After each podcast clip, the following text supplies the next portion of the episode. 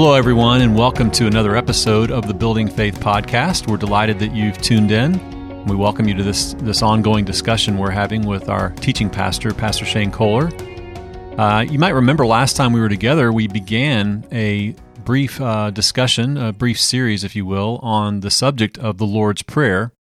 And of course, we're focusing our attention on the account of it in Matthew's Gospel in Matthew chapter 6. But this prayer is also set up for us in Luke's gospel in Luke chapter 11 with this amazing appeal from the disciples Lord, teach us to pray. And then you have the greatest teacher of all time responding to that appeal with this instructive model prayer. Last time we were together, we looked at the first half of that prayer that really sets our minds right before this holy God that we come to. Today, we're going to pick up with the second half of that prayer, in which we begin to appeal to the Lord for the things that we need in these petitions in the second half of the prayer. So, uh, settle in and enjoy this time together with Pastor Shane as we look at this model prayer.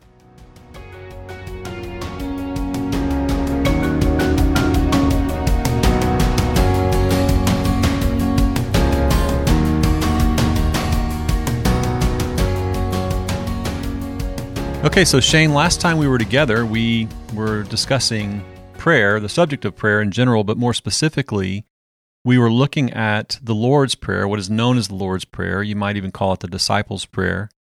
In particular, we were looking at uh, the passage in Matthew chapter 6, but we also referenced the, the account of this in, in Luke, in which the disciples asked Jesus or inquired of Jesus or appealed to Jesus, Lord, teach us to pray. And, and the Lord begins to use this model to instruct them on prayer. And we talked about last time the, these first three elements in this prayer. And you I remember you talked about this as a is not what we are to pray, but it's more of a framework for prayer. And we broke it into these really these two halves with three elements each. And we talked about the first element. I mean, the first uh, three of those elements. Um, so let's uh, let's continue on. I guess to, today we're going to finish up with that that structure and talk about the second three. Yeah, we uh, we just mentioned uh, last time, uh, you know, the the like you said, the first half of this, which has to do with God's uh, you know God's character, God's name, or um, or if you wanted to alliterate it, you could say it has to do with God's position in heaven, with God's praise in terms of His hallowed name, and in, in God's power and and His kingdom.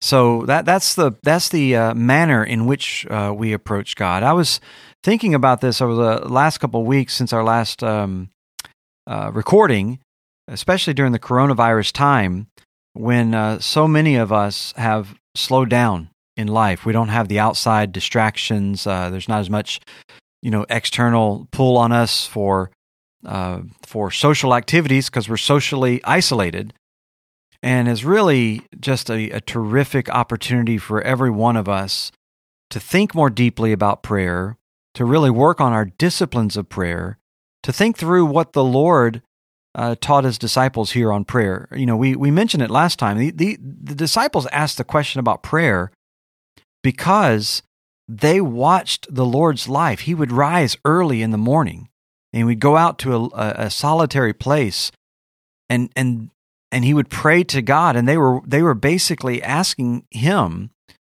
uh, "How do you do that? How do you develop that kind of a prayer life?" And this prayer that he gives us is essentially the roadmap that helps us to do that. So, what a wonderful opportunity for all of us in this season to drill down deeper into this and to really begin to refine and shape our prayers, uh, hopefully in ways that will you know go with us well beyond this uh, this uh, COVID nineteen crisis. It's interesting to think about the that dynamic of the of the disciples asking him to teach to teach them to pray. I mean, on one hand, you know, obviously this would not be in the character of Christ to do this, but it could be a, a scenario in which it's like I I am I'm one with the Father. You you know that kind of communion is not possible for you disciples. Um, and and yet he was very gracious and compassionate and kind to give them instruction that, like you said, what they observed in his prayer life, he wanted them to be able to model he wanted them to be able to step into, if you will, and and really understand what it meant to commune with the Father. Well, and that just highlights how real this prayer is. It is not, uh, you know, it is not some high ecclesiastical ritual prayer that we're supposed to repeat. When Jesus teaches us to pray, he gets down to the nitty gritty of life. He talks about where our bread comes from and temptation and and there's just the things that everyone struggles with mm-hmm. that you you know just to your point i mean you may not think those were ever a part of the prayers of the son of god and yet this is what he's teaching the disciples. This is no doubt the way he himself prayed. We know from hearing his prayers both you know in his ministry and especially in the garden of gethsemane these were exactly the kinds of things that he was praying. In his humanity he took on you know uh, the, the form of of human flesh with its uh, you know uh, consequent weaknesses and, and stuff like that, but by the strength of his divine character, he overcame sin. But he did that uh, not just in his divine character, but in dependence on the Holy Spirit and on God, and that came through prayer. So that's kind of what we want to talk about today. Is you know we we mentioned last week that that framework, that mindset uh, with which you approach God. You you I guess you define who you're talking to, and that hopefully uh, that hopefully um, settles your heart or even grips your heart as you're as you're getting ready to make this prayer, so that it's not a trivial uh, kind of thing. Uh, that we should always guard against trivializing our prayers. So we remind ourselves we're talking to the God who is seated in the heavens, the God whose kingdom and glory is the destiny of all of creation. We remind ourselves of all those things, but then, you know, Jesus gets into the practical realities of where we live. Uh, you know, especially the second half of this when he starts to talk about God's provision for us. Give us this day our daily bread. Give us this day our daily bread, which is is such an interesting thing because if you think about the context of Matthew 6, immediately after he tells us to pray, Give us this day our daily bread, at the end of the chapter, Jesus actually says, Seek first the kingdom of uh, the kingdom of God and his righteousness, and all these things will be added to you. What, what things he's talking about? He's talking about their bread. He's talking about their daily provisions. So in the prayer, he's teaching us to pray for daily provisions.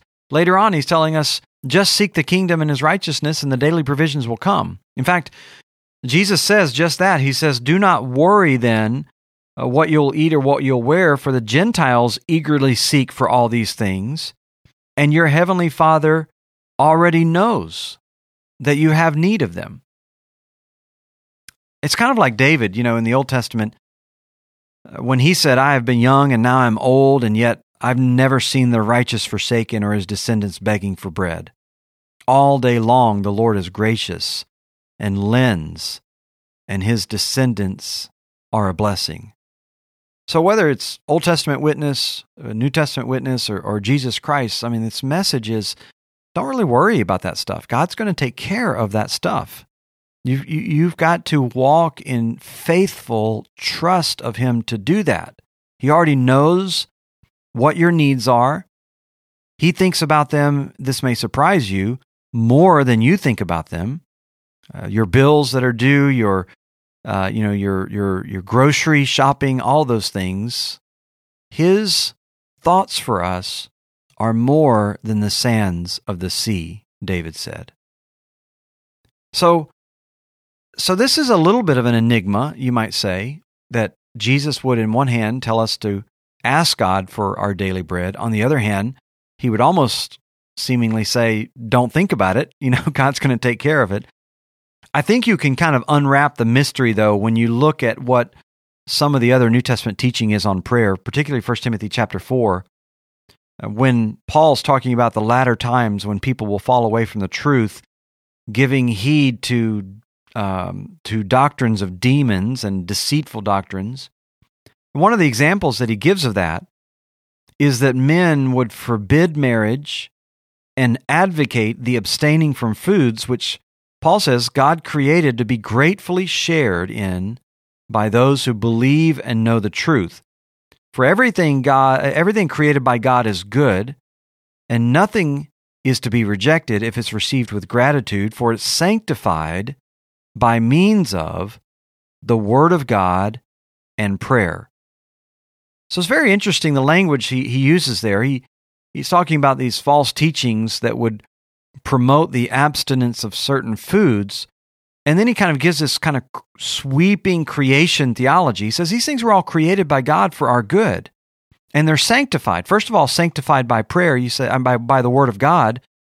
You say, well, how's it sanctified by the word of God? Well, when God created everything in Genesis 1, he created, and he says in Genesis 1.29, I've given you every plant yielding seed that is on the surface of the ver- uh, uh, surface of the earth, and every tree which has its fruit yielding seed, it's all food for you. So the Lord sanctified it. He set it apart for us for food, and He gives us all of that. Later on in Genesis, He tells Noah, Every moving thing that is alive shall be food for you. I give it all to you, as I gave the green plant. So whether it's whether it's uh, you know the, uh, the the vegetables or the or the the meats. You know, God has given it all to us. So the Word of God sanctifies it. But Paul also says that prayer sanctifies it. So it it's it needs to be, if you will, um, set apart for us by means of prayer, or we might say it this way: it needs to be acknowledged by prayer where this come from comes from. In fact, Paul says right there in 1 Timothy chapter 4 that these things were created by God to be gratefully shared in by those who believe and know the truth. So I think this is really what is is at the heart of what Jesus is telling us to do when it comes to our daily provisions.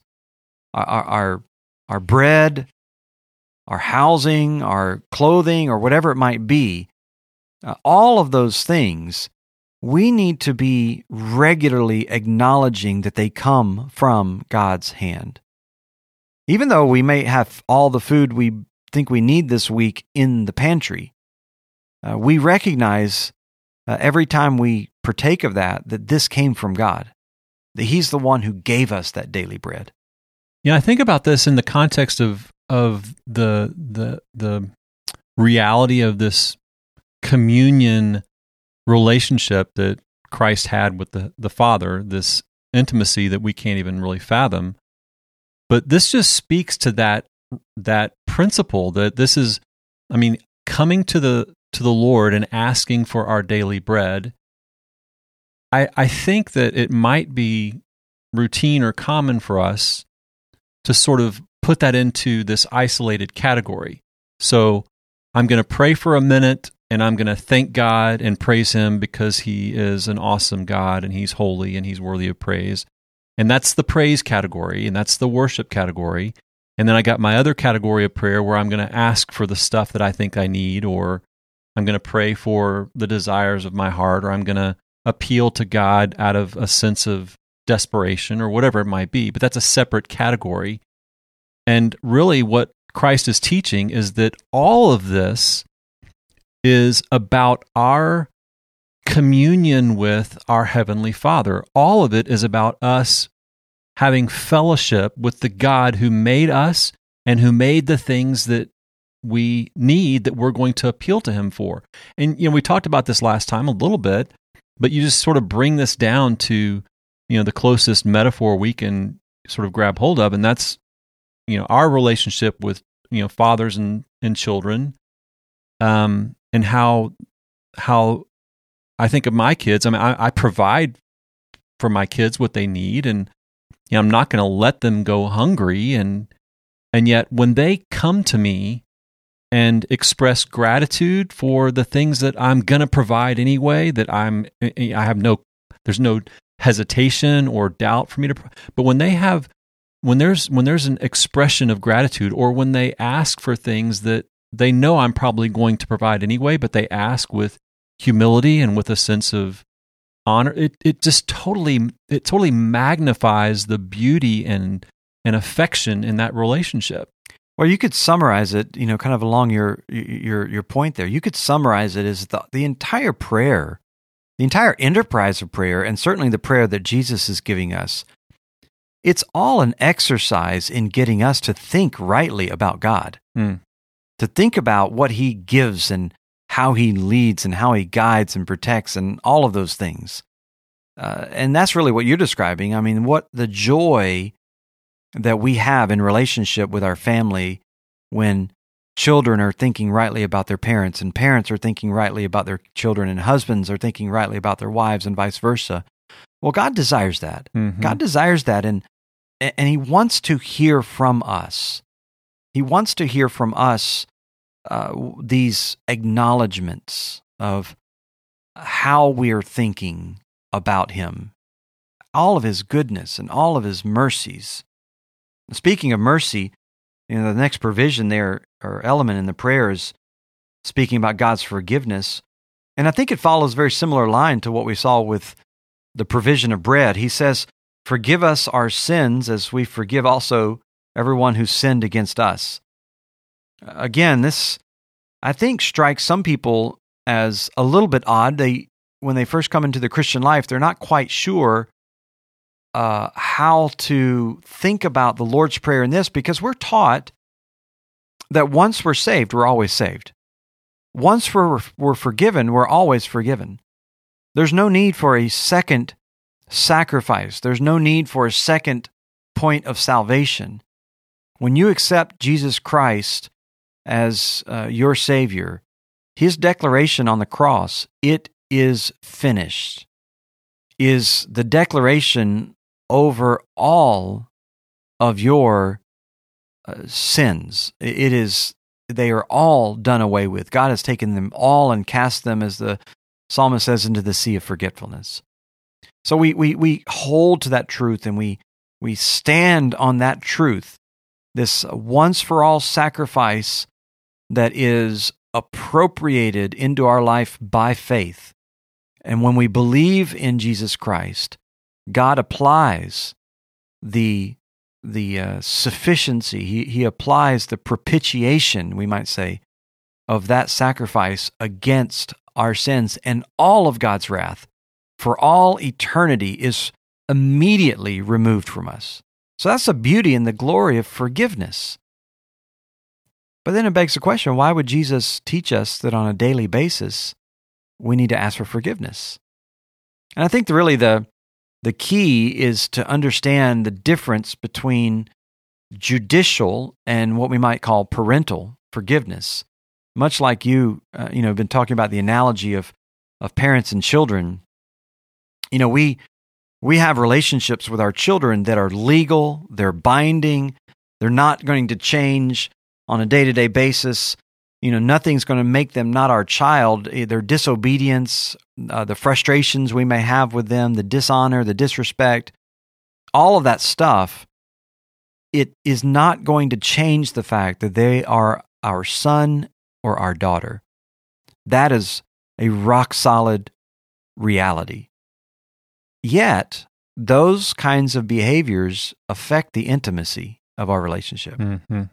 And this is what really Jesus is talking about. He's not telling us we need to ask for, for judicial forgiveness, that somehow we're going to mo- go from being his son or his daughter to not his son or his daughter. Nothing will ever threaten that.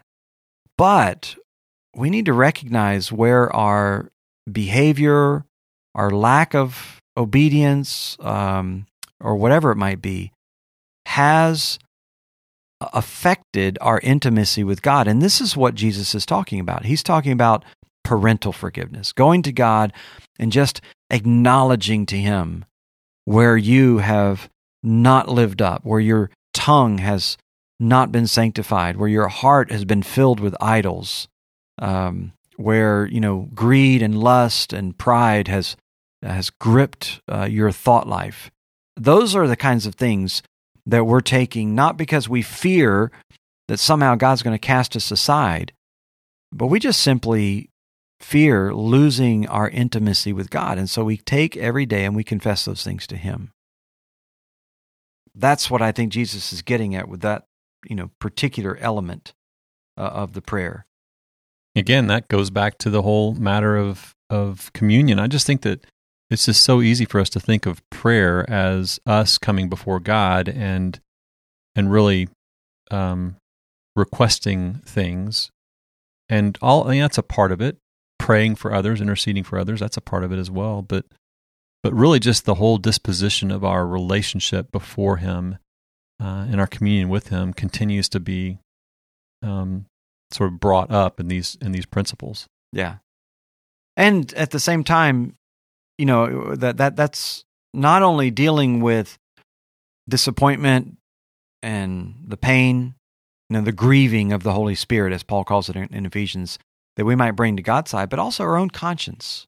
You know, we, we need to we need to deal with our conscience when we have sinned and uh, God has given us this built in um, warning system, if you will, that we need to bring before God and remind ourselves of His, of his judicial forgiveness, even as we ask for His parental forgiveness and bathe and cleanse our minds and hearts again in the, uh, you know, the, the finished work of Christ. Uh, we could add, I guess, really quickly, this last element of God's protection lead us not into temptation, which again could be subject to some misunderstanding if you think that God would ever lead you into temptation. The scripture is very clear on this in James 1. Let no one say when he's tempted, I'm being tempted by God. For God cannot be tempted by evil, and he himself does not tempt anyone.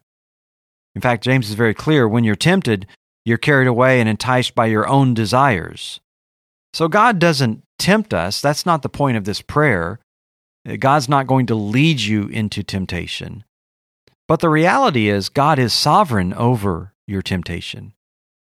And you've got to understand that when you're battling temptation, if you think that, that, that this is out of the control of God, and you're already mortal, you know, sort of gripped with mortal fear that it's out of your control, then you're going to you're going to drive yourself crazy.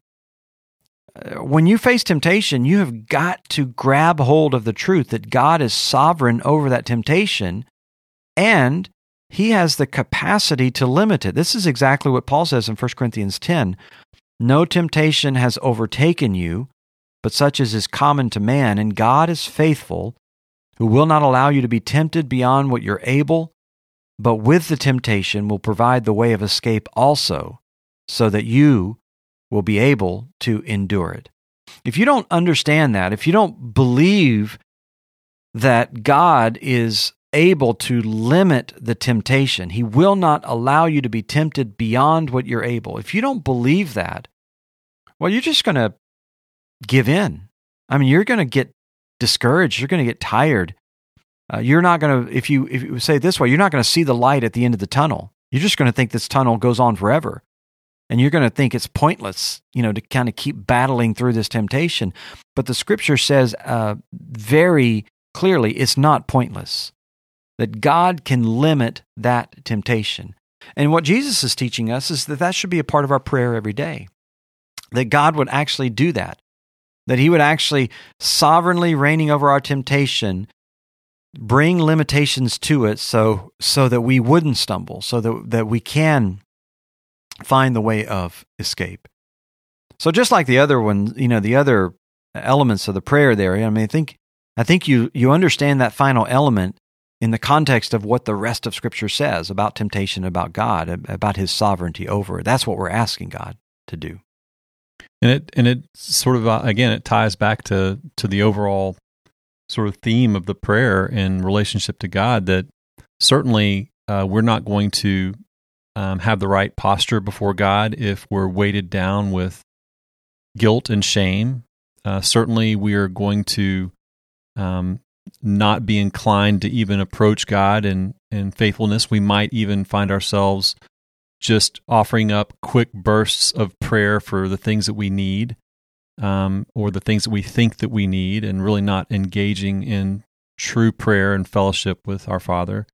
But certainly, um, if we are not coming before God and having this as like a, an essential plank, an essential structure, an essential practice in our prayer, then we are likely more susceptible to the temptation that comes our way, to the sin that's, you know, always around us and the temptation of our own flesh that's always within us, that we're going to have a um, just a, a, hampered relationship with our mm-hmm. Father. It's going to be affected. It's just so interesting how every every one of the elements of this prayer are designed to head off those those attitudes, uh, those practices that would hamper our relationship. Whether it is on one hand the lack of gratitude we have toward God, fearfulness, you know, of of uh, you know of, of temptation and and life and all those things, or just just general shame, mm. uh, guilt of not wanting to approach God because we don't understand the the uh, the profundity and freedom of His forgiveness. All of those things, uh, the prayers heading them off, uh, telling us, no, you you go right after those. Th- those are the very things that you go and talk to God about on a daily basis. And when we get into the habit of doing that, hopefully prayer is penetrating beyond the surface and, and getting down to the roots of our heart so that we are developing intimacy with God through this kind of prayer. And like you said, I mean, we're oddly enough or providentially enough, however you want to uh, phrase it, we're in a time right now where um, on, on both hands, on one hand, we have, like you said, we have time possibly. We have a different schedule going on that might enable us to really zero in on this discipline and this practice of prayer in our lives.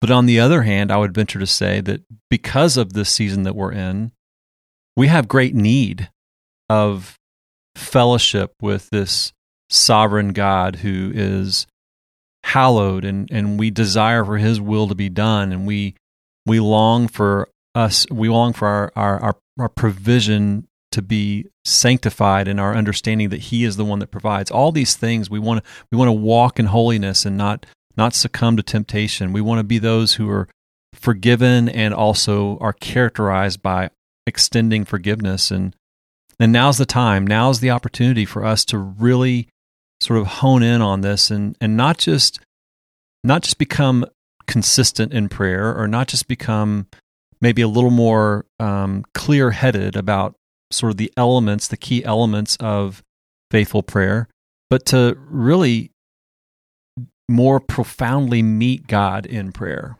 and enjoy um, the fellowship that comes uh, when we come before Him consistently in prayer. So, just a great opportunity for us. Yeah, and that, that's what fascinated the disciples, and, and that's got to be what fascinates us: the opportunity to fellowship with God at that level in prayer. Hmm.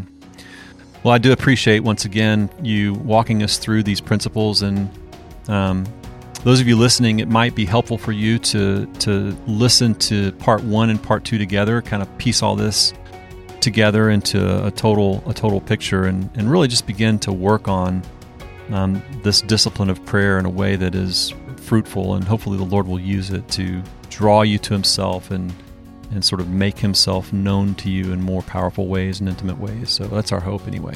Thanks for again, again Shane, for walking us through this, and we'll look forward to our next time. Thanks.